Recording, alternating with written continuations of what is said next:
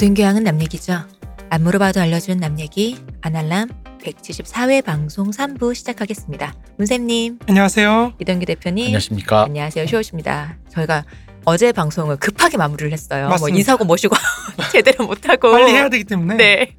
시간이 없어요. 이게 2부로 해서 좀 길게 하려니까 그것보단 3부로 끝낸 게 좋을 것 네네. 같아서 저희가 짧게 끝내고 빨리 들어왔습니다. 맞습니다. 대표님 하실 말씀 있으시죠? 네, 스튜디오 시간이 짧은 이유는 다 여러분의 후원이 필요하기 때문입니다. 더욱더 이렇게 이게 후원이 여러분이 많이 해주실수록 저희가 이 넓은 스튜디오에서 호의호식하면서 케이터링 서비스와 함께 녹음을 할 수 있지 아, 않을까. 정말? 혹시 언제 하고 호의 언제 입어? 이게 얼마나 알찬 내용입니까 지금. 음. 그럼요. 네. 여러분 후원해 주셔야 제가 책을 더 많이 읽고 그쵸. 더 좋은 정보로 여러분들께 갈 수 있습니다. 네, 일단 여러분 저희는 후원을 받고 있습니다. 제가 이제 동원할 말이 오늘은 지금 생각이 안 나는군요. 세계 각지에 계신 모든 세계 민족 여러분, 아날람에게 후원해 주시고 여러분 후원 부탁드리고요. 재벌 여러분 부탁드리겠습니다. 얼른 3부 가요. 3부 갑시다. 네. 이제 두 번째로 다룰 건 이제 앞서 말씀드렸다시피 어떤 어떤 유형이 유형의 전쟁이냐 이게 중요해진다는 거죠. 네. 그러니까 이제 전쟁의 유형에 관해서 한번 음. 유형에 관해서 한번 따져보겠습니다. 그러니까 지난 시간에 엥게스의 군사 사상 중에서 전쟁의 본질에 대해서 알아봤잖아요. 그렇습니다. 네. 근데 다섯 가지 중에서 하나 봤으니까 이제 나머지 네 가지 그 중에 또 하나 유형을 오늘 보는 거죠. 네 가지 중에. 네 가지 중에요. 네네. 다행입니다. 전쟁의 본질, 전쟁의 유형, 그리고 군사 조직, 그리고 마지막 반전사 음. 이렇게 해서 네 가지 중에 두 번째, 세 번째, 네 번째 네, 남은 세 가지. 예, 이제 식민지 문제를 다루면서 우리가 한번 언급을 했지만 마르크스하고 엥겔스한테 있어서 가장 중요한 것은 역사 발전에 기여하느냐, 못하느냐 이거라는 음. 거죠. 그러니까 역사 발전이라는 것을 기준으로 모든 사안을 평가하기 때문에 이 사람들은 그 역사 발전밖에 모르는 바보들. 전에 아일랜드 때도 얘기했지만 피도 눈물도 없는 느낌이에요. 맞습니다. 이러니까. 어. 음. 이 역사 발전을 위해서 뭐 한, 그 옛날에 홉스범도 그 소련 망하고 나서 인터뷰했거든요. 네. 그때 막 사람들이 물어봤어요. 어, 그 소련이 얼마나 사람 많이 죽였냐고. 어? 그러고도 당신 공산주의자로 어? 계속 남아 있을 수 있냐고 음. 이렇게 했더니 홉스범이 딱 뭐라 그러냐면 음, 자본주의 발전에서 죽은 사람들 한번 생각해보고 그러면은 소련은 그 앞에 폭력이 잊혀지기 너- 전에 너무 빨리 망한 게 문제지 음. 죽은 거 별로 문제 아니야. 한 1억 명 정도 죽어도 돼. 이런 얘기 했어요. 이게 찐입니다.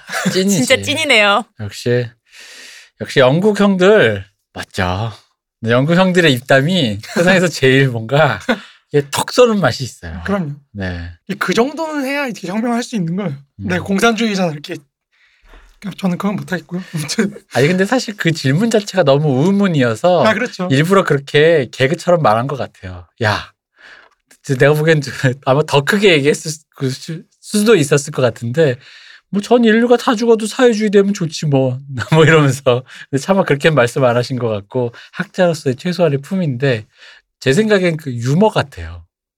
블랙 유머일까요? 네, 불- 영국식? 음. 예, 약간 왜냐면 질문 자체가 너무 바보 같다는 생각이 들다 음, 보니까 그럴 수 있죠. 대답이 내가- 뻔하게 유도하는 어. 질문이잖아요. 그러니까 너가 그런 질문하는 의도를 알겠으니까 뭐 그런 건뭐뭐 이렇게 굳이 얘기해 줄까 이러면서 장단 맞춰줘? 어. 그 영국 블랙 유머가 어렵더라고요. 이게 네. 진담인지 그건지 모르겠어가지고. 진담 같아요. 근데. 진담이에요 다. 네. 이번에 그 골든글로브 시상식 사회자 그분 영국 그 코미디언인데 진담입니다. 아무튼 가보겠습니다. 네. 그 전쟁도 이제 그런 역사 발전을 기준으로 판단을 한다는 거죠. 특히나 전쟁에 대해서 이제 그 자체로 평가하기보다는 그것이 이제 프롤레타리아트 해방에 도움이 되느냐, 음. 유리한 계기로 활용할 수 있느냐 없느냐 이런 거 굉장히 중요하다는 거죠. 우리가 앞에서 본 것처럼 전쟁을 이제 그 계급 정치의 수단으로 파악하게 되면 전쟁은 정말 말 그대로 수단으로밖에 생각이 안 되는 거예요. 사실은 그 가치가 거기에만 있는 거죠. 계급 정치를 이제 실현하는 데 있어서 전쟁이 혁명으로의 길을 여느냐, 못 내느냐, 뭐 도움이 되느냐 이런 것만 따지게 되기 때문이라는 거죠. 그러니까 전쟁 자체 뭐 본질이나 이런 건 다 사실 뒤로 가는 걸 수단으로 음. 되는 거죠. 그러니까 이런 면에서 마르크스와 엥겔스의 그 전쟁관은 도덕적 가치관으로부터 비교적 자유로운 이제 현실주의적인 그런 입장이라는 거죠. 근데 이제 그렇다 그래서 이 사람들이 그럼 전쟁에 대해서 가치 판단을 하지 않았냐? 그건 또 아니라는 겁니다. 음. 계급 정치를 기준으로 봤을 때 분명히 역사 발전에 도움이 되는 정- 전쟁과 그렇지 않은 게 존재한다는 거죠. 음. 이제 과거 소련이 이제 이런 기준으로 전쟁을 분류하고 정전, 정의로운 올바른 전쟁, 올바른 전쟁. 전쟁과 부정전, 올바르지 못한 전쟁을 이제 나눴는데 이제 이런 관점에서 사실 관점 자체는 사실 엥겔스하고 마르크스한테서도 보이는 음. 그런 겁니다. 예컨대 마르크스는 이제 프랑스 내전, 그러니까 파리 코민에 대해서 다룬 책에서 억압자에게 대항하는 피억압자의 전쟁은 역사상 유일한 정당한 전쟁이라고 이렇게, 말- 이렇게 말하고 있거든요. 특히 마르크스는 이 당시에 민족 국가들 간의 어떤 전쟁인 민족전에 대해서 굉장히 비판적으로 보고 있어요. 음. 그러니까 사실 그 이 지점은 좀 관점이 변한다고 할 수 있어요. 무슨 말이냐면 민족전 자, 자체에 대해서 독일의 통일 전쟁 같은 건 굉장히 긍정해요. 이 사람. 은 네. 독일 통일을 위한 그런 거는 왜 그러냐면 독일이 통일돼야지 이제 근대 국가가 성립하고 그쵸. 국민 경제권이 성립이 되고 그래야지 빨리 노동자들이 활동할 수 있고 음. 뭐 이런 거라는 거죠. 음. 이 사람들이 볼 때 근대 국가라는 거는 민, 그 프롤레타리아트가 활용할 수 있는 그 영역을 창출하는 거기 때문에 그런 면에서 민족전을 굉장히 긍정하기도 하거든요. 음. 근데 이제 그게 이제 좀 바뀌기 시작하면 독일 민족과 뭐 슬라브 민족 이런 전쟁 같은 거는 굉장히 잘못했다고 비판을 하죠. 그러니까 그런 점에 조금 변하는 게 있긴 한데 아무튼 그 외에 이제 왕조 전쟁에 대한 부정적인 평가라든지 음. 인민 전쟁, 국민 전쟁 우리 앞에서 다뤘죠. 네. 그런 것들에 대한 긍정적인 평가라든지 이런 여러 가지 관점들이 있지만 총괄하자면 이제 민족 해방 전쟁과 국민 전쟁 이런 것들은 상대적으로 진보적인 전쟁에 대해서는 긍정적으로 평가를 하고 왕조 전쟁과 민족 전쟁과 같이 부르주아적 편견, 그러니까 민족주의라는 거예요. 네. 그러니까 그거나 본건적 이해관계를 충족하는 전쟁에 대해서는 굉장히 부정적인 입장을 보였다는 점에서 이제 여전히 계급성을 가치로 해서 판단했다고 볼 수가 있다는 거죠. 음. 그러니까 사실 이렇게 전쟁의 유형을 나누다 보면은 그러니까 호르몬즈 파병 같은 것도 사실은 네. 무조건 뭐 평화주의, 뭐난 좌파니까 평화주의 이런 거는 굉장히 잘못된 관점이라는 거죠. 그 전쟁이 이 전체 세계의 어떤 혁명 혹은 우리 국내의 역학관계, 계급 역학관계에서 어떠한 그 역할을 하느냐, 계기를 제공하느냐 이런 차원에서 관점에서 접근을 해야지 뭐 전쟁 자체를 놓고 나는 평화주의자니까 좌파니까 무조건 반대 이런 건 굉장히 잘못했다는 겁니다. 그러니까 뭐 아무튼 그렇습니다. 근데 사실 문세님 말씀을 오해하면은 음. 이제 평화주의가 잘못됐다는 거냐 또 이렇게 말씀하실까봐 아 그건 아니에요. 네 그게 아니라 현실 현실에서 이게 어떤 기능을 하느냐라는 현실적인 맥락 예를 들어 우리도 아무리 평화주의자고 만약에 뭐 들으시는 분들 좌파적인 관점을 가지신다 하더라도 한국인 한국인 혹은 어떤 국민국가 민족주의 국가에 어쨌든 간에 정체성을 갖고 있을 때 거기서 오는 현실적 정, 그런 건 있을 수 있는 거잖아요. 그러니까 여호와의 증인이기 때문에 총을 안 든다 정도의 그 느낌처럼 나는 좌파기 때문에 군대 안 가겠다. 나는 국민이 아니니 우리 국가를 탈출해서 주민등록증 받나 봐. 이 정도면 모르겠는데 현실 사회주의가 아닌 상황에서 어쨌든 우리가 처한 조건에서 그런 걸 따져야 된다. 이런 말씀입니다. 그러니까 대한민국이 전 세계적으로 갖고 있는 역할과 위치가 있잖아요. 수행해야 되는 어떤 것도 있을 것이고 그러니까 맞습니다. 그거에 대해서 말씀을 하시는 거죠. 네. 또 오해하실까 봐. 음, 네. 그렇죠. 오해하실 수도 있으니까 네. 네. 오해하지 마시라고. 나 그럼 평화 좋아하면 나 나쁜 사람이야 이럴까 봐. 나 그런 건 아니죠. 네. 그럼요. 그러니까 이제 그렇다면 이제 마르크스가 역사상 유일한 정당한 전쟁이라고 했던 이제 억압자에 대항하는 피억압자의 전쟁. 다시 말해서 내전. 음. 음. 내전이거든요. 이거 사실. 내전에 대한 입장은 어땠을지를 한번 보는 게 좋을 것 같아요. 이게 핵심이니까요. 사실 여기서부터 출발해서 대의관계까지 간 거거든요. 앞서 이제 우리가 여러 번 봤듯이 자본주의적 사회 구성체는 결코 완전한 자결성을 갖지 못합니다. 처음부터 세계 시장을 전제로 음. 그 속에서 탄생하고 발전했기 때문에 사회 통합과 균열이 주기적으로 반복해서 나타날 수밖에 없다는 거거든요. 그 균열이 나타나지 않았을 때에도 물론 사회 전쟁이라고 표현되는 그런 계급 투쟁이 나타나지만 균열이 보다 직접적으로 나타났을 때에는 이 사회 전쟁이 극한으로 치달아서 내전으로 내전의 형태로 나타날 수 있다는 거죠. 마르크스는 내전을 둘 중 하나가 다른 하나를 착취하는 적대적 계급 간의 우애 그리고 이 우애가 이제 1848년 2월에 선포되고 프랑스의 모든 감옥과 병학마다 그리고 파리 이마, 이마에마다 새겨져 있는데 이게 가장 순수한 산문적 표현으로 나타난 게 내전이라는 거죠. 그러니까 이마에 새겨질 정도라는 거예요. 너하고 나는 적이야. 음. 이런 게 가장 순수하게 표현됐다는 거죠. 그게 음. 쟤는 부르주아, 나는 프로레타리아 이런 식으로. 그러니까 그렇기 때문에 노동과 자본 간의 전쟁, 그 가공할 형태의 그 표현이 바로 내전이라는 거죠. 레닌은 이제 사실 한 발 더 나아가서 그러한 계급 전쟁이 한쪽의 무장 상태로 이제 무장 투쟁 그걸로 전환되는 기점이 내전이라고 평가를 하거든요. 네. 근데 이제 그건 어쨌든 마르크스 앵겔스랑은 좀 다른 맥락이니까. 음. 근데 마르크스는 어쨌든 개별 노동자에서부터 시작돼서 지역적 규모, 전국적 규모 더 나아가서 세계 시장 내에서 이루어지는 그런 노동자의 조직적인 투쟁이 경우에 따라서 공공연한 폭동으로 표출될 수 있다는 거죠. 음. 근데 이렇게 들으면 갑자기 너무 빨개져요 방송이. 음. 그리고 방송이 어 이거 좀 위험한 방송 아니야? 어. 이렇게 생각할 수도 있는데 그러니까 물론 그렇게 굉장히 위험한 관점이라고 생각하실 수도 있어요. 또 혹은 좀 비정상적이네 역시 이석기가 생각을 하고 음. 그렇게 판단할 수도 있는데 그렇지만 이제 엥게스는 우리가 그 1895년에 이제 뒤에서 다루게 될 그 소수자 혁명과 다수 혁명 이거 계속해서 미루는데 이제 그걸로 이행하는 그 전술을 바꾸는 과정에서도 내전이 궁극적으로 일어날 수밖에 없다고 판단해요. 음. 그러니까 이거는 마르크스 엥게스의 이론을 파악하면 좀 당연한 건데 우리가 앞서 보았듯이 이 사회 내에 존재하는 여섯 개 갈등축을 고려하면은 노동자 계급의 해방을 위한 투쟁을 다른 계급, 다른 계층이 받아들이게 하는 그거는 폭력의 사용 없이는 불가능해요. 맞아요. 어떻게 다 설득해 여섯 개 음. 축을. 그러니까 내전은 이 폭력의 사용을 드러내는 방식으로서 사회혁명의 와중에 나- 반드시 나타날 수밖에 없는 사건이라는 거죠.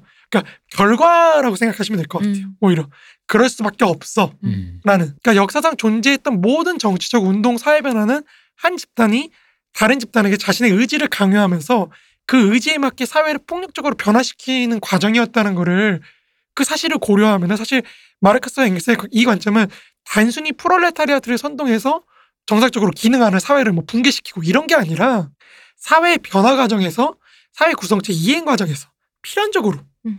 필연적으로 나타날 수밖에 없는 폭력 행위를 내전이라고 명명했다고 볼 수 있다는 거죠. 그러니까 여기까지 들으면은 그러니까 방금 말씀하신 것처럼 그러니까 우리가 너 얘 이제 꼬셔가지고 전쟁을 하자라는 느낌보다는 그냥 자연스럽게 갈등 상태가 극, 극한으로 치달아서 그렇죠. 결국은 대립으로 가게 됐다는 어떤 순차적 흐름에 대해서 말씀하신 거라는 생각이 들어요. 전 여기까지 듣고 보면은 한 19세기까지만 해도 사회 그 노동 자체가 불법이었잖아요. 사회민주 어, 이런 그렇죠. 그게 이해가 가요. 아, 그래요. 그 노동자들이 이렇게 뭐 영국에서도 한창 왜 19세기 이럴 때 모여 있지도 못하게 맞아요, 하고 맞아요. 자꾸 모여 있으면은 데모하고 이러니까 아니면 뭐, 뭐 공장을 파업하고 막 이러니까 사회주의자들을 번- 범법자로 처음부터 낙인 찍었던 게 어느 정도 이해는 가요. 굉장히 지배적 지배적인 이것들 모여서 어, 내전하려고 한다 뭐 이런 느낌이라서 음. 그러니까 앞서 우리가 정당한 전쟁으로 다뤘던 민족 해방 운동과 이제 유럽 국가들 간의 전쟁 등은 모두 이 내전을 어떻게 촉발시키고 가속화시키느냐 이 관점에서 그 정당성이 판별된다는 거죠. 특히나 이들 정전 개념에서 굉장히 흥미로운 지점이 방어 전쟁이라는 건데 그에 따르면 이제 방어 전쟁은 그 반대물인 이제 침략 전쟁이나 뭐 정복 전쟁 이런 것과 단순히 누가 먼저 공격했냐 혹은 누가 전쟁의 계기를 제공했느냐 따위의 어떤 그런 걸로 개념이 구별되는 게 아니라 이제 누가 더 혁명에 유리하냐 뭐 이런 게 중시가 된다는 거죠. 누가 더 진짜 혁명밖에 모르는 네. 바보들. 누가 더 진보적이며 혁명으로 전환될 가능성을 갖고 있느냐 뭐 이런 거라는 거죠. 그러니까 예컨대 사회주의 국가의 자기 방어라든지 혁명 세력이 수행하는 전쟁이라든지 이런 것들은 당연히 방어범 전쟁인? 거예요. 음. 어, 이거 긍정적인 거예요. 음, 음. 그 나중에는 소련이 이제 자기 영토 확장을 이런 식으로 옹호를 하거든요. 내가 영토를 넓히는 게 사회주의에 도움이 되는 거고 사회주의에 좋은 건 인류 역사 발전에도 좋은 거니까 정당한 전쟁이야. 응, 체코, 응, 아프가니스탄, 응, 응. 그러니까 응. 아 근데 여기까지만 들으면 확- 확실히 갈등이 최고조로 왔기 때문에 결국 내전으로 갈 수밖에 없는 상태. 왜냐하면 아까 그 우리 시온이 방금 말씀하셨던 것처럼 갈등의 원인은 제거를 안 하고 그렇죠. 그 상태만을 없애려고 하거나 그것만을 겁내기 위해 노동자를 와해시키고 음. 갈, 갈등은 존재하는데 근데 그랬을 때 그것이 임계점에 다다랐을 때 결국 내전 근데 사실 이거는 다른 의미로 묵시록적 예언 같은 거잖아요. 그러니까 그렇죠. 잘해라라는 거지. 음. 그렇게 잘하려면 어떻게 돼? 프롤레타리한테 권한을 주고 부르자지 니들이 착취하는 것도 들주고. 뭐 사실 어, 그런 얘기잖아요. 그러니까 맞습니다. 내전 그러니까 이게 사실 왜냐하면 반, 이게 그 이걸 반대하는 사람의 논거가 이거를 이용해서 말할 수 있단 말이에요. 저희 아버지 살아생전 같으면 그러니까 이 계속해서 빨, 소환당하시는 빨갱이 빨갱이들이 이래 가지고 사회 불안을 해서 그러니까 사회 사람들을 선동해 가지고 그치. 사회를 이렇게 좀 멀쩡히 돌아가고 있는 대한민국을 전쟁으로 또 지금 소요 사태를 일으키려고. 근데 이걸 그게 아니라 원래 이건 냅두면 그렇게 되니까 그 전에 그럼 뭐 다른 의미로 뭐 그렇게 좋아하시는 민주주의라면 민주주의적으로라도 갈등을 제거해 주라 이거지. 그 맞습니다. 갈등이 뭐냐? 아니 뭐 예를 들어 동일방적 그때 얘기를 들- 돌아가자면 그럼 여공들이 달라는 임금을 더 주고 뭐 이렇게 그들이 원하는 노동 시간 지켜주고 그럼 왜 그러겠어? 맞습니다. 음. 그 이제 그렇게 원 이렇게 갈 얘기가 그쪽으로 월- 돌아가야 되는데 우리 사회가 웃긴 게 뭐냐 이 얘기가 이런 식으로 돌아가는 게 아니라 그러기 때문에 이 사상이 잘못했다고. 그쵸. 네, 하죠. 음. 이 노동자들의 이런 그런 꼬드김이 선동이 결국은 불안정한 소요 사태를 만들려고 하는 이런 아주 악랄한 괴뢰군들이다 이런. 생각하는 거죠. 근데 결, 결국 이걸 묵시록적으로 예언하면 돼요. 너 그러다 큰일 난다 같은 소리로 들려요 사실은. 너 그러면 큰일 나. 그러니까 그러기 전에 모든 걸 해결하는 게 좋아. 전쟁이 안 나는 게 너가 만약에 좋다고 생각한다면. 근데 만약에 나 가로 열고 마르크스 앵겔스 나는 그렇게 생각을 안 하지만 전쟁이 일어날 수밖에 없으면 일어나야지라고 이제 본인이 거기까지 생각하신 건데 왜냐면 지금 이 부분에서 잘못 이해하신 반감이 드시는 분이 생길까봐 그래요. 아, 그렇죠. 음, 아까 제가 있- 얘기했듯이. 네. 이거 진짜 진짜 빨갱이들이네 어. 범법자들이네 이렇게. 빨갱이 맞아요. 그렇죠. 어. 아 결국은 아닌 줄 알았더니 결국 끝까지 들어보니까 내가 참고 들었는데 옛날 어른들이 얘기했던 아, 말 하나 틀린 게. 없네. 어. 나쁜 놈들이네. 이렇게 생각하실까봐 이제 제가 그래서 이제 얘기를 드리는 겁니다. 그렇죠. 그러면 음. 이제 이 내전을 수행할 주체가 어떻게 조직되어야 되냐, 음. 노동자 프롤레타리아들이 어떻게 조직되어야 되냐, 그 군사 조직에 대해서 이제 알아봐야 된다는 겁니다. 네. 그래서 이제 세 번째 프롤레타리아트 군사 조직으로 넘어갑시다. 음. 이제 이런 정당한 전쟁, 다시 말해서 내전을 수행할 군사 조직을 어떻게 생각했는지 한번 살펴봐야 된다는 거죠. 마르크스와 엥겔스는 이제 왕조 국가의 상비군과 부르주아 근대 국가의 국민군에 대항하는 대응되는 이제 프롤레타리아트 군사 조직이 어떠한 형태를 지니고 있어야 되는지 이제 1848년 그 혁명의 네. 순간부터 고민을 많이 해요. 음. 왜냐면 사실 그때는 진짜 전쟁이 일어나고 있었고. 네. 제가 말을 안 했지만 그 이 사람들이 주요하게 활동했던 독일 지역에서는 정말로 그 독일 민주적인 독일을 형성하기 위해서 그 프랑크푸르트 국민회의라는 게 설립이 돼가지고 거기서 진짜 전쟁을 해요. 음. 그 전제국 전제 국가들하고 절대주의 국가들하고 막 전쟁을 하고 난리가 나요. 실제로 반혁명 세력들도 막 군사 끌고 오고 그 앵겔스도 거기에 참여를 해요. 실제로 음. 이 사람이 거기에서 가가지고 막 총 쏘고 군대 지휘하고 막 그랬거든요. 이 사람이 그 재밌는 게 나중에 죽을 때까지 여담이지만 이 사람이 즐겼던 스포츠가 뭐냐면 여우 사냥. 음. 그 내가 언제든지 말 타고 총 쏘면서 군대를 지휘할 수 있어야 되기 때문에 그거 훈련한다고 그거 사냥하셨어요. 지금 귀족들이 앵겔, 하던 거 아닌가요 맞아요. 그거? 아, 지금 앵겔스 말씀하시는 네, 거죠? 어. 아니 그러니까 그럼 앵겔스 집에 여우 모피가 되게 가득 있었겠네요. 뭐 그럴 수 있죠.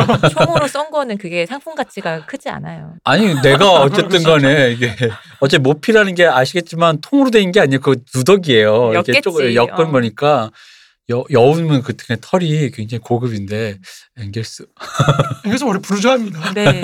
그 마르크스가 너 그만 좀 해라 그거. 어, 여우 너, 사냥 아무나 하는 거 아닌데 그거.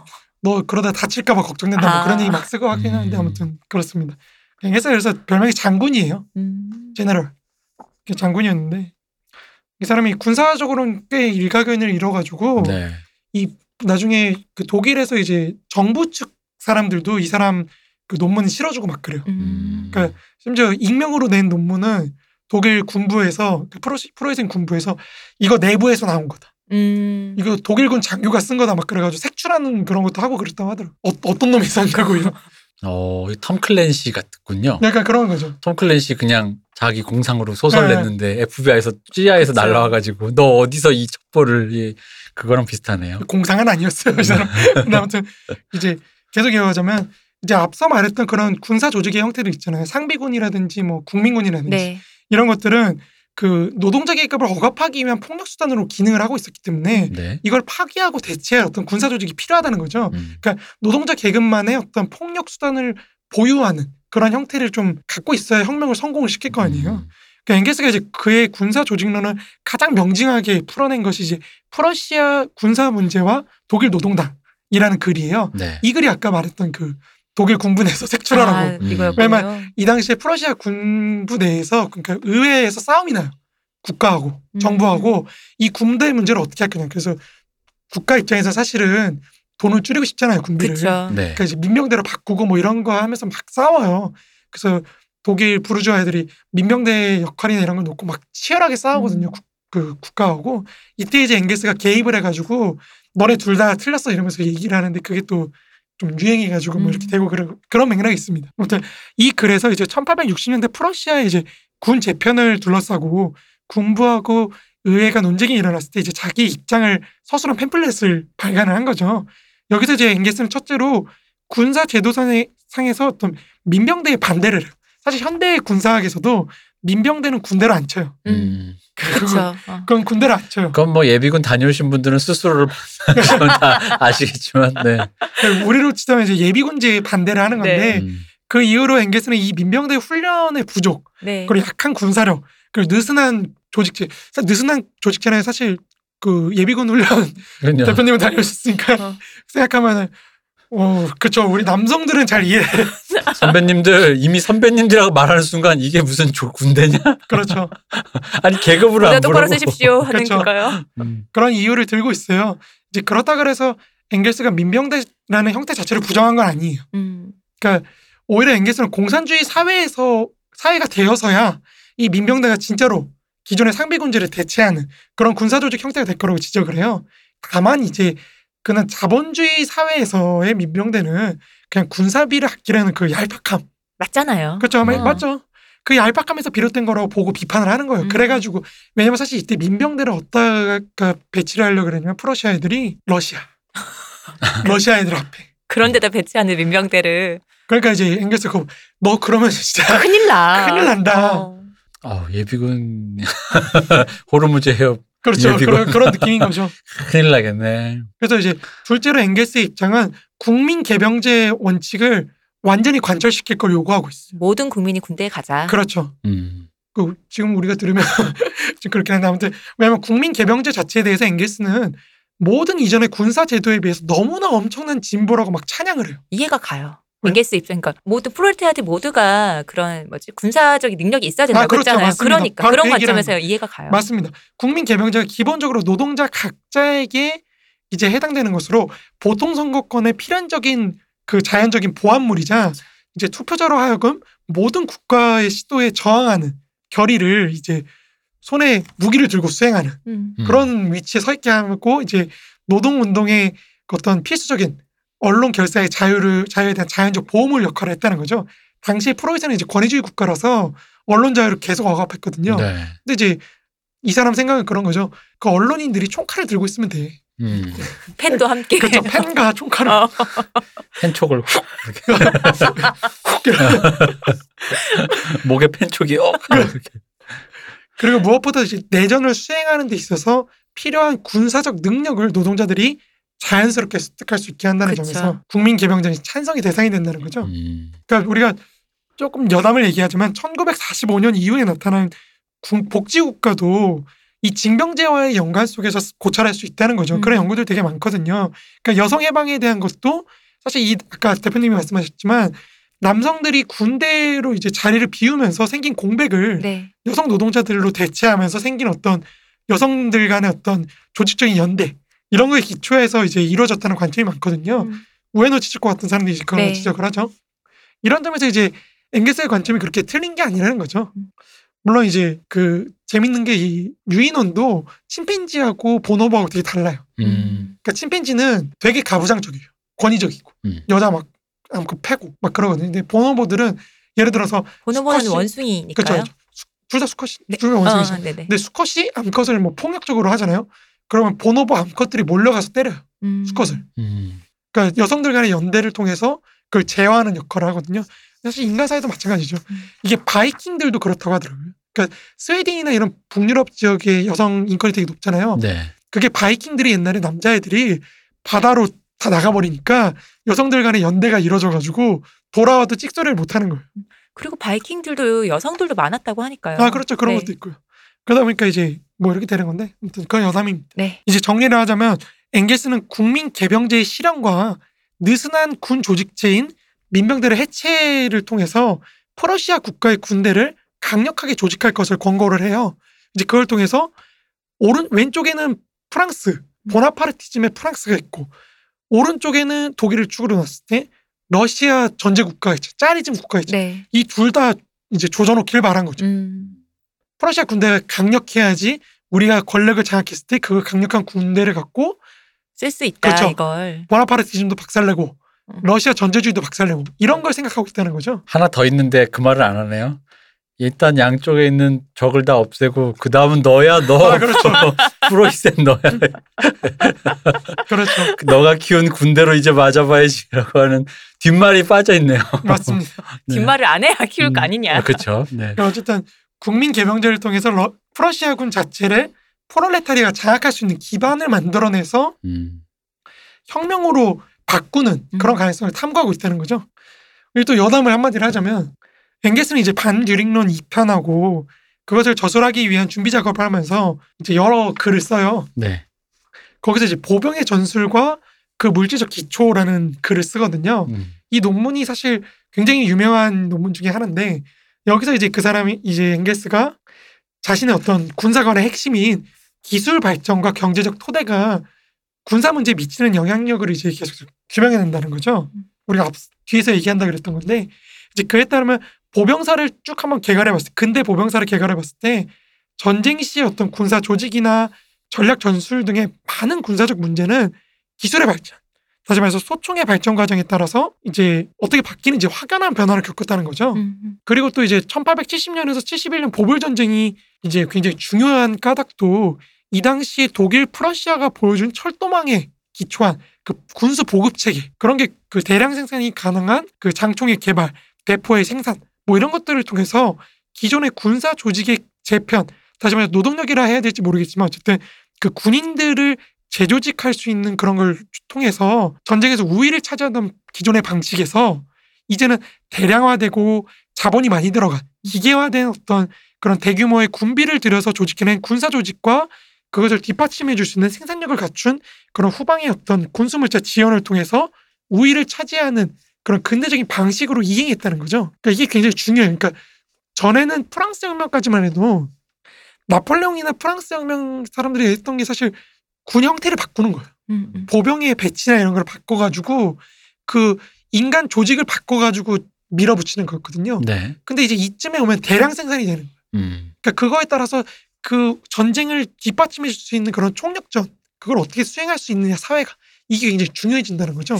엥게스는 이제 그러면서도 어 이런 전쟁의 어떤 대규모화가 가져오는 폐해를 굉장히 신랄하게 조롱해요. 그러니까 이런 엥게스의 관점 좀 더 우리 시대로 조금 연장을 해보자면 국민 개병제의 기초에서 대량 생산과 대규모 보급 등에 의존해서 형성되었던 군사 기구가 현재는 다시 소규모화되고 있는 것 같아요. 네. 다시 중세 쪽으로 돌아가는 것 같은 느낌이. 음. 그러니까 저도 잘 모르는 분야이긴 한데 제가 조사를 해보니까 미국 군인 한 명이 사망했을 때 들어가는 비용, 이거 비용이라고 표현하면 안 되는데 아무튼 그런 비용이 한 5억 원에서 6억 원 정도 된다고 해요. 음. 보상금으로만 지급되는 게. 네. 근데 뭐 그 사람의 교육비엔 비용까지 그쵸. 생각하면 엄청난 엄청나네요. 그러니까 미국이 군인 한 명 잃어버리면 엄청난 손해를 겪는 거예요. 국가가. 음. 그러니까 얘를 보호하기 위해서 수천만 원짜리 그냥 무기를 마구 그쵸. 때려박고 더 나아가서는 점점 전쟁터에서 군인을 빼요. 음, 음. 이제 이 맞아요. 인간을 투입을 안 하는 그런 방식으로 자동화와 기계화와 음. 이런 걸로 가는 거거든요. 그러니까 그게 더 싼 거죠, 사실은. 그러니까 인간 노동력의 가치가 점차적으로 상승하면서 국가가 이제 국민 개병제와 같은 대규모 무장보다는 소규모화 그리고 로봇의 도입, 음. 뭐 AI의 도입 이런 걸 통해서 인민으로부터 다시 폭력을 가져가는 음. 이제 여기에 더하면 군사 기업체들 음. 이런 것들도 있겠죠. 용병제 같은 거. 네. 이 이라크 전쟁이 그런 식으로 치러지거든요. 네. 음. 그러니까 그러다 보니까 역설적이게도 인간 자체의 존엄성은 굉장히 떨어지는 그쵸. 음. 음. 뭐 이제 그런 상황이 펼쳐지는 거죠. 그러니까 어떻게 보면은 인류 역사가 이제 그 인간 노동력이 좀 풍부해서 그걸 어떻게 조직할 것이냐 그거에 맞춰져 있다가 다시 중세적으로 돌아가는 음. 그런 상황이 될 수도 있는 거죠. 네, 최근에 어디 그런데 공습하는 거 보면 그 드론으로 맞습니다. 네, 공습하면서 근데 그거를 실제로 행하고 있는 거는 실제 사람인 군인인데 마치 게임 하듯이 우리가 무슨 비행 게임 하듯이 그걸 폭격하고 이런 걸 하는 거 나오잖아요. 맞습니다. 그러니까 인간성에 대한 소외나 이게 더 커지는 것 같네요. 이제 이런 다시 돌아가자면 이런 상황에서 1871년 파리 코민이 딱 터지니까 이제 엥게스의 군사 조직론은 거의 완성 단계에 이르게 됩니다. 음. 이 코민을 보면서 아 이게 진짜 노동자의 군사 조직 그쵸. 이렇게 되는 거죠. 음. 앞서 말했던 내전이 이제 프랑스 파리 코뮌을 통해서 나타나고 심지어 프롤레타리아트 계급이 이제 바로 직접적으로 권력을 장악하게 되자마자 마르크스 엥겔스는 이제 파리 코뮌을 이제 막 추적을 하면서 그들의 국가론을 완성을 시키거든요. 이 과정에서 마르크스는 이제 그의 가장 중요한 테제 중의 하나인 노동자 계급은 기존의 국가 기구를 단순히 접, 접수하는 것이 아니라 그것을 자신의 목적에 맞게 변화시켜야 한다. 이런 입장을 파리코뮌을 통해서 다시 한번 확인받는 거죠. 음. 그럼으로써 이제 그 자기 국가론을 완성을 시키는 거거든요. 여기에 이제 기존의 국가기구라는 것은 이제 사실 상비군과 관료제입니다. 음. 네. 근데 이거를 프롤레타리아트 자신들의 목적에 맞게 변화시킨다고 할 때는 그걸 대체할 수 있는 군사 조직이 무엇이냐? 이게 바로 이제 프롤레타리아트 무장이라는 거. 아 근데 이게 프롤레타르트의 무장 이게 프롤레타르 독재라는 그 말까지 연결되는 맞습니다. 거잖아요. 같이 연결되는 거죠. 네. 모든 프롤레타르트가 무장하고 모든 프롤레타르트에 의해서 정, 지배되는 사회. 음. 맞습니다. 근데 이렇게 되면은 여기서부터 이게 약간 거기랑 비슷한 얘기가 들려요. 그러니까 미국의 그 보수 공화당 아, 사람들이 그렇죠, 그렇죠. 자기 무장, 아, 네. 미국 시민들의 그 약간 자존심. 어, 자존심이라고 할수 네. 있는 그리고 내 나한테 무기를 뺏을 수 없는 권리, 나한테 왜 무기를 뺐냐라는 거랑 사실 여기서 그러니까 왜냐하면 그분들 그분들이 반발하는 내용도 여기에다 대입해 보면 되게 비슷해요. 맞아요. 예를 들어 부르주아가 프롤레타 니들 무장한 거 다 내놔. 안 돼. 지금 국가가 정상적으로 돌아가려면 얼마나 위험해 지금 다 내놔. 니들이 다 무장하면 안 되라고 말하는 거나 그 텍사스에서 혼자 조용히 그 거대한 농토를 하고 있는 사람이 집에서 그냥 총 가지고 있는데 아 저기 레드넥 아저씨 일로 와요. 그거 안 돼. 위험해. 너무 위험해. 안 좋아. 무장해제하세요. 무장해제 하세요 하는데 그 사람들이 반발하는 거랑 제가 봤을 땐 그 감정의 그 결 자체가 다르지가 않아요. 음. 지금 봤을 때. 그러니까 여기까지 오히려 이 얘기를 들으니까 미국인 그 보수, 미국 보수의 그 총기 규제에 대해 반발하는 사람들의 마음이 역설적으로 다시 이해가 되는 거예요. 그래서 사실 마르크스 엥게스가 미국이 가장 사회주의에 먼저 도달할 거라고 얘기한 것도 있거든요. 네. 여러모로 지금 우리가 지금 도키도키 하고 있잖아요. 어, 그러니까 진짜로 너무 신기한 거예요. 맥락이 그러니까. 이해가 가요. 좌파적으로 독해를 하다 보니까 오히려 미국의 가장 보수의 그 어떤 총기 규제에 관한 첨예한 얘기에서 오히려 우리는 자연스럽게 당연히 총기 그 규제 규제 쪽으로 찬성을 당연히 관성적으로 좀 하는 편인데 거기에 반대하는 그런 사람을 꼴보수다 이렇게 욕할 게 아니라 그분들의 마음에 대해서도 오히려 좀, 좀 약간 결이 좀 맞닿는 게 느껴져요. 그러니까 오히려 우리가 더 노예가 된 걸 수도 있어요. 음. 노예화가 더 많이 된. 있어요. 왜냐하면 한국인들은 정근대부터 국가가 폭력을 독점하는 상태를 워낙 오래 겪었기 그쵸. 때문에 네. 이제 그런 거가 사실은 그렇게 익숙하지 않은 거죠. 아. 우리 지난 아 지난 시간이 아니지 저번에 그 뭐야, 지난 시간 맞군요. 박 박사님 표현에 의하면 모두 젖어들어서. 아, 뭐 네. 그럴 수. 어. 아, 그러니까 네. 저는 옛날에 사실 고대 그리스 로마 공부하면서 제일 놀랐던 게 세금을 안 내요. 음. 그 사람들은 세금을 안 내는 거.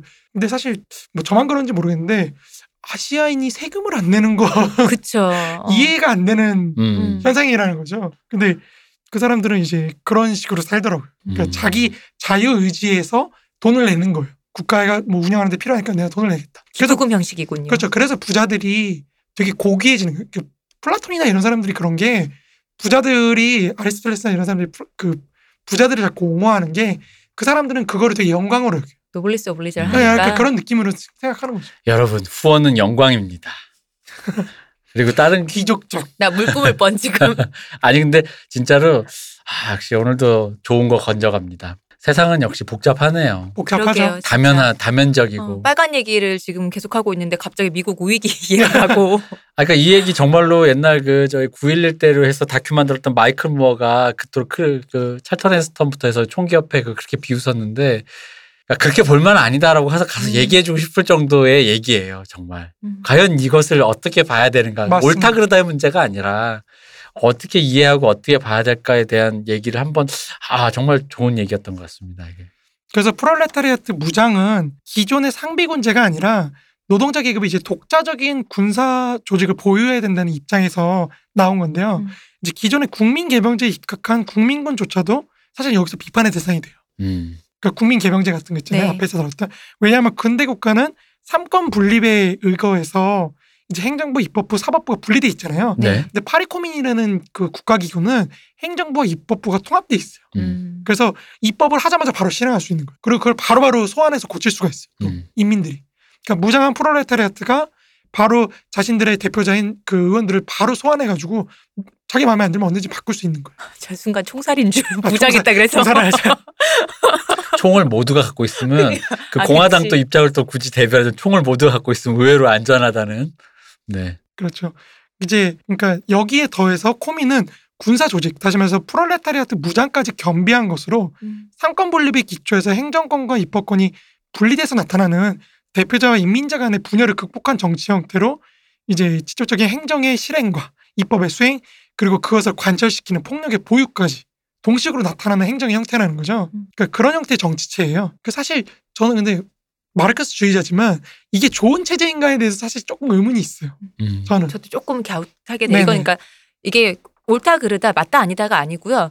좀 이렇게 판단을 보류하게 돼요. 네, 어, 이게 이- 이거에 대해서는 정상적으로 기능을 할 것인가 이거에 네, 대해서 좀 고민과 생각을 해봐야 고민이 될것 생겨요. 같아요. 왜냐면 상권 분립을 한 이유가 있잖아요. 네. 그렇죠. 그, 네. 그런 이유들이나 이런 거 생각을 해봤을 때 저도 여기 사실 조금 음 그러니까 제가 여러 번 말씀드렸듯이 이게 이 사람들의 분석 사회 분석에 대해서는 제가 동의를 많이 하는데 이 혁명의 방법에서 보면 음, 그게 좀 기능할까? 그러니까 이런 생각이 드는 거죠. 아 근데 실제로 이 파리 코민이 해, 그 결국 마지막에 결국 그 뭐랄까 아주 폭압적인 진압을 당하잖아요. 네, 진압당하고 해체되는 과정에서도 사실 이게 결코 맞는 건 아닌 것 같다라는 걸까 그런 순간에 드러나는 게 그때 사실 그 군사 그쪽에서 이제 포 진압당할 때도 그 군 조직 자체가 각자의 이해 정파에 따라서 그러니까 너무 그러니까 흔히 말 사공도 많고 결정하는 사 주체도 너무 많다 보니까 음.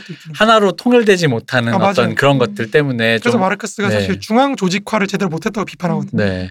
그러니까 그런 식으로 그러니까 뭐냐면 이게 모두에게 이게 뭐 좋게 얘기하면 모두에게 모든 권한을 준 것이고 그 사람들이 모두에게 공평하게 발언권을 가지고 우리 모두가 테이블에 올라가서 우리 모두가 정하자라는 얘기인데 이게 다른 의미로 얘기하면 그할 우리 흔히 말하는 할 때는 해야지. 근데 할 때 바로 그때 폭력적인 진압이 들어올 때 할 때 하지 못한 거죠. 거기다가 그렇죠. 문제는 모두의 권한이 있다 보니까 거기 파리코민 같은 서적 이런 데 보면은 각 이해 정파가 서로를 불신했다고. 아, 맞아요. 예. 어.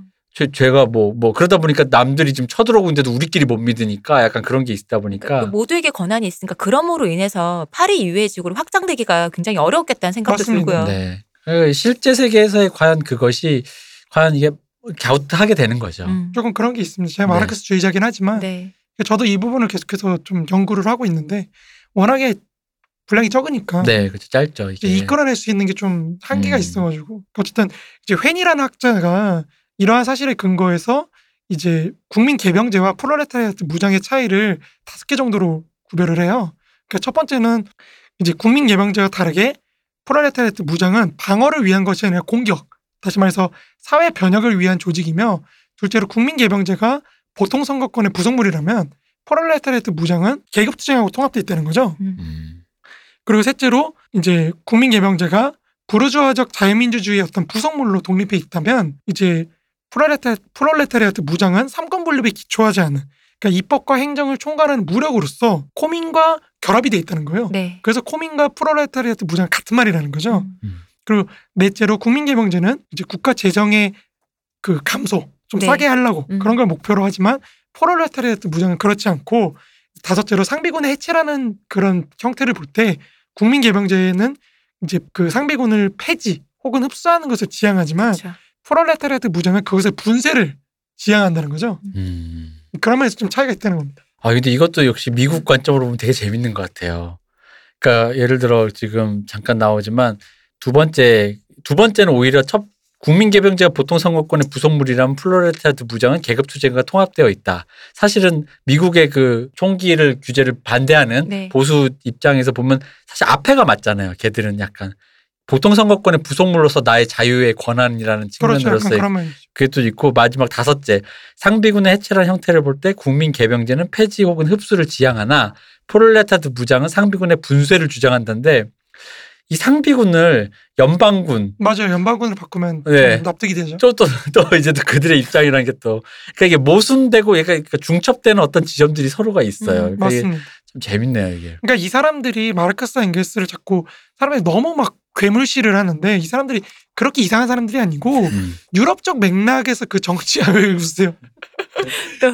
내 새끼를 지키는. 아, 이거 그러니까 그 정치 사상 속에서 나름대로 자유를 구현하기 위한 그런 걸 고민했던 사람들이라는 거죠. 네. 네. 그러니까 우리가 그거를 좀 보면 되고 이제 그 파리 코민 자체에 대해서는 제가 다음 시간에 한번 네. 총 정과를 정리를 해서 하겠습니다. 그러니까 여기서 이제 엥겔스의 군사 조직론은 코민 프롤레타리아트 무장이라는 형태로 통합된 형태로 완결되게 된다는 네. 거죠.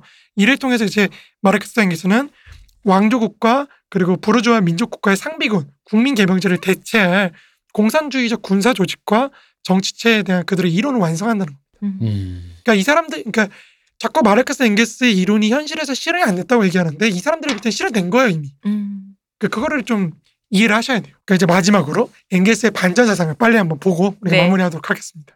이제 이처럼 내전을 통해서 사회주의 혁명을 이뤄낼 주체로서의 어떤 프롤레타리아트 군사 조직까지 논의를 해봤어요. 우리가 엥게스를 네. 놓고 이제 엥게스는 이제 1871년 파리 코민 이후에 제가 저번 시간에도 말씀드렸지만 노동운동의 중심뿐만 아니라 유럽 자체의 중심축이 프랑스에서 독일로 이동한다 그랬잖아요. 네. 경제도 이제 완전히 바뀌고 막 그래요. 네. 이동하면서 비스마르크에 의한 유럽의 세력 균형 그게 이루어지거든요. 그 그런 상대적 평화가 이렇게 지속이 되니까 점차로 전쟁 자체에 대해서 좀 부정적인 입장으로 바뀌게 돼요. 음. 엥게스가 이게 이제 왜냐면 유럽의 상대적인 안정이 기초해서 이제 홉스범이 말하는 그 자본의 시대, 네. 네. 그 자본의 시대의 자본의 발전과 함께 노동자 운동의 진전이 전진이 이제 매- 굉장히 순탄하게 음. 이루어지거든요. 흔히 말하는 노동자의 권리 확대도 이루어지고 뭐 그렇죠. 그런 말씀이신 거죠. 그리고 이제 이 당시에 사민당이 표를 엄청 받아요. 그쵸. 음. 그러니까 거의 엥겔스가 어느 정도라면은 수학적으로 다음에 어- 얼마나 표를 받을 건지 막 그걸 계산할 정도로. 음. 음. 그러니까 너무 안정적으로 이루어지기 때문에 이 사람이 좀 거의 정신을 못 차리죠 사실. 이 사람. 그래서 1889년쯤 되면은 이제 제2의 노동자 국제 조직인 인터내셔널, 네. 제2차 인터내셔널이 발족되고 1890년에는 이제 독일 제국의회 선거에서 마르크스주의적 노동자 정당인 독일 사회민주당이 대대적으로 승리를 하면서 이제 의회로 대거 진출을 노동자 국회의원들이 네네. 그리고 뭐 이제 노동자 운동이 비약적으로 그렇게 성장하면서 동시에 그 여파로 비스마르크가 실각해요. 음. 여 그리고 그 1878년 이래로 유지되던 이제 사회 사회주의자 탄압법이라고 있거든요. 비스마르크가 했던 아까 제가 얘기했잖아요. 이거 사회주의자인 것 자체가 불법인. 그렇죠. 음. 이제 그것도 이제 더 이상 연장을 못 합니다. 이거 계속 연장했는데 비스마르크가 실각하면서 박살납니다. 음. 자 국가보안법도 빨리 철폐합시다. 맞아요. 그런 거죠. 그것 또한 이제 철폐되는데 또 마지막으로 이제 비스마르크의 실각으로 유럽의 세력 균형이 꺾여버려요. 음. 그러니까 비스마르크의 정책은 뭐냐면 기본적으로 자기가 프랑스를 조져놨잖아요. 너무 네. 네. 너무 조져니까 프랑스가 프랑스를 어떻게든지 고립화를 시켜놓는 게 비스마르크의 목적이에요. 음. 고립화를 시켜놓으면 얘네가 전쟁을 못 할 거 아니에요. 음. 근데 비스마르크가 실각하고 비렐름 2세가 등극하면서 이 균형 상태가 박살납니다. 거의 20년 동안 유지됐던 이 균형 상태가 박살나고 러시아가 이제 프랑스하고 연결이 됩니다. 네. 그리고 영국도 독일에 대해서 반대적인 입장을 가지고 그러니까 오히려 독일이 고립되게 되는 상황이 펼쳐지는 거거든요. 음. 당연히 뭐 적의 적과 손을 잡겠죠. 그렇죠. 그래서 이제 러시아, 프랑스 동맹과 오스트리아, 이탈리아, 독일의 삼재 동맹이라는 두 가지 축으로 유럽이 양분돼 버려요. 음. 그리고 세계 전쟁이 이제 터질 것 같은. 음. 이게 사실 마르크스가 1871년에 이미 예언을 했던 거예요. 음. 익숙합니다. 이 구도. 네. 지금 우리 많이 봤던 거죠. 네네. 네. 그러니까 이런 것들이 이제 복합적으로 작용하면서 나- 나타난 거죠. 이게 특히나 이러한 변화의 근간에는 자본주의적 사회 구성체가 지니고 있던 사회 통합 능력이 민주화의 진전 속에서 상당히 크게 늘어났다는 점. 음. 이게 반영이 된다는 거죠. 음. 보통 선거권이 기만, 그러니까 지배계급의 보나파르티즘이 이용하듯이 네. 기만의 도구에서 해방의 도구로 전환된다. 음. 우리가 쓰면 해방의 도구가 그렇죠. 되는 거죠. 그리고 그 방법을 독일 사회민주당이 보여줬다고 생각을 한 거예요. 음. 그래서 엥게스도 1800 이제 91년에도 기존의 혁명 전략을 어떻게 민주주의의 전진이라는 이 시대적 상황에 맞춰서 재구성할 수 있을까 이걸 고민했다는 거죠. 이 대체 전략이 이제 1895년 엥게스 사망 직전에 나오는 그 소수자 혁명과 다수자 혁명 음. 이제 그거라고 할 수 있다는 겁니다. 아무튼 간에 이제 이러한 시대적인 변화 속에서 엥게스는 혁명의 그 혁명 운동의 그 역량을 어떻게 보존해서 사용할 수 있을까? 음. 이걸 고민하게 된다는 거죠. 그 어쨌든 잉게스는 어쨌든 내전을 아까 중시한다 그랬잖아요. 네. 그래서 네. 그 결정적인 시기가 올 때 어떻게 행동하게 할 수 있을까?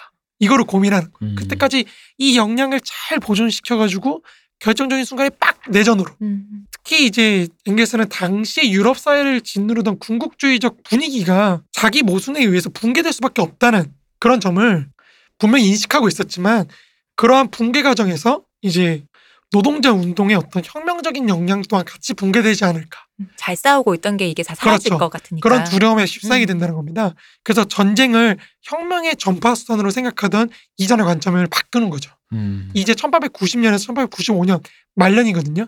이때 엥게스는 오히려 평화 유지가 안정적인 노동자 계급의 혁명 열- 역량을 이제 보존하면서 공산주의로의 이행을 가능하게 하는 음. 그런 길을 열 거라고 봤다는 거죠.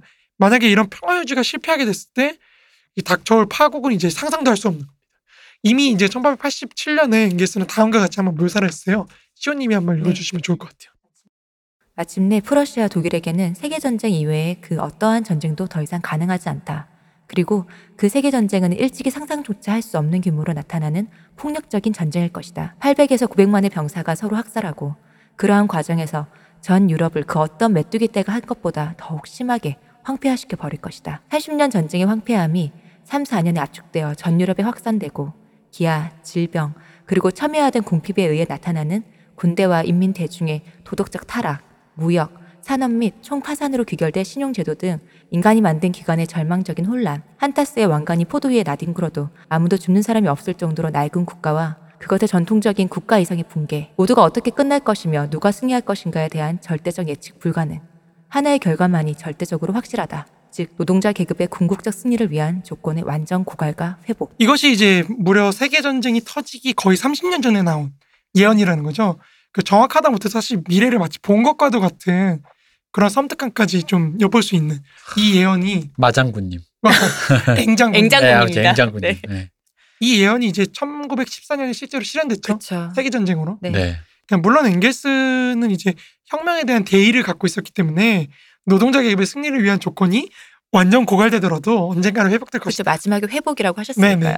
그거를 굉장히 믿었지만 이제 이러한 세계 전쟁이 일시적으로 혁명 운동을 후퇴시킬 것이며 기존에 성취한 모든 것들을 박탈해 버릴지도 모른다는 그런 우려와 걱정이 그 이 글에서도 보이는 거죠. 음. 이 전에 한번 말씀하셨잖아요. 이 혁명을 혁명으로 이것을 노동자들이 이거 성취하자고 했는데 민주주의가 발달함에 따라서 그렇게까지 안 해도 되- 되겠는데 민주주의로 해도 되겠는데라고 이제 말년에 바뀌었다고 하셨었잖아요. 그러니까 이런 절대적 예측 불가능성에 노동자 계급을 밀어넣는 어리석음을 독일 노동자 당이 범해서는 안 된다는 거죠. 그렇죠. 물론 역사는 이제 독일 노동자 당이 이제 그런 그쵸. 우를 범했다는 걸 우리는 우리 알고 있죠. 여과 없이 보여줬죠. 그러니까 당시 유럽에서 전쟁이 연기되고 있는 이유로 앵게스는 첫째로 무기의 급격한 발전이 그 훈련을 시켜야 되는데 너무 빠르다 보니까 그걸 따라잡지 못하는 거죠. 음. 그래서 이거를 능숙하게 사용할 수 있을 때까지 이제 훈련 시간이 좀 필요하다.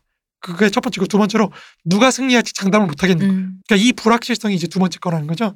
그러니까 이 두 가지 요소로 인해서 미뤄지고 있지만 전쟁의 가능성이 계속해서 늘어나고 있다는 거죠. 음. 점증하고 있고 이러한 상황에서 노동자 계급은 어떤 전략을 취해야 될 것인가.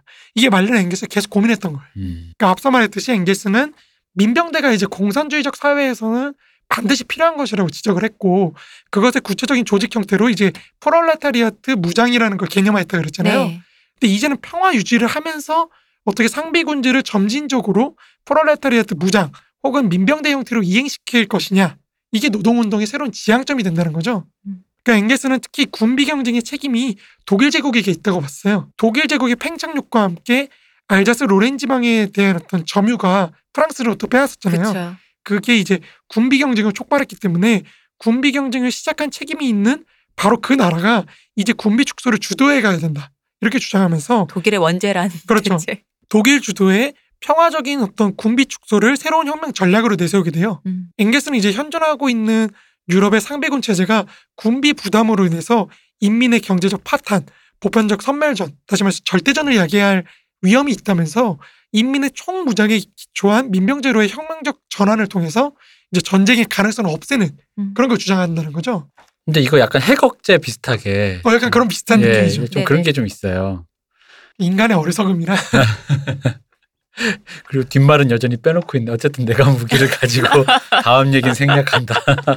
약간 이런 게 있네요. 이제 상비군제를 점진적으로 민병제로 전환시키는 과정은 기술적으로나 군사적인 관점에서 못할 게 없음에도 불구하고 그걸 왜 실천을 못하냐라고 음. 했을 때 결국에는 권위주의적 왕조 체제라는 어떤 정치 체제 그거라는 어떤 국내적인 이유 다시 말해서 노동자 계급의 성장을 공포로 느끼는 부르주아와 봉건 귀족 간의 어떤 정치적 연합에 있다는 거죠. 그러니까 음. 독일 제국이. 그래서 앵게스는 이제 에르푸르트 강령에서도 독일의 정치체가 황제 체제인 것을 공격하지 않는다면 다시 말해서 민주화를 추구하지 않는다면 아무것도 성취할 수가 없다고 맹렬하게 비판을 해요. 카우치키하고 베른슈타인을. 음. 근데 실제로 이 둘이 그거를 추구를 안 해요. 음. 그러니까 독일 제국의 민주화에 대해서 네. 말하지 그다지, 않아요? 예, 그다지 그렇게 추가 그냥 자연스럽게 되겠지라고만 음. 얘기를 하고 그래서 앵게스가 사실 이걸 계속 비판하거든요. 너네 왜 이거 안 해? 나이브하게 할 일이 아니다.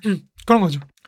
물론 이런 앵게스의 입장은 이제 현실적인 어떤 탄압의 위험성이 있으니까 당시에는 그러니까 베른슈타인의 카우츠키도 그 생각 해야 되는데 이거 꺼냈다가 사실 바로 황제가 우리 진압하면 그렇죠. 어떡해. 음, 음. 음. 그러니까 그런 것 때문에 이제 섣불리 말하기 힘들군요. 그렇죠. 그렇긴 하지만 군비 축소부터 시작되는 앵게스의 혁명 전략은 뭐 제가 보기엔 상당히 정교해요.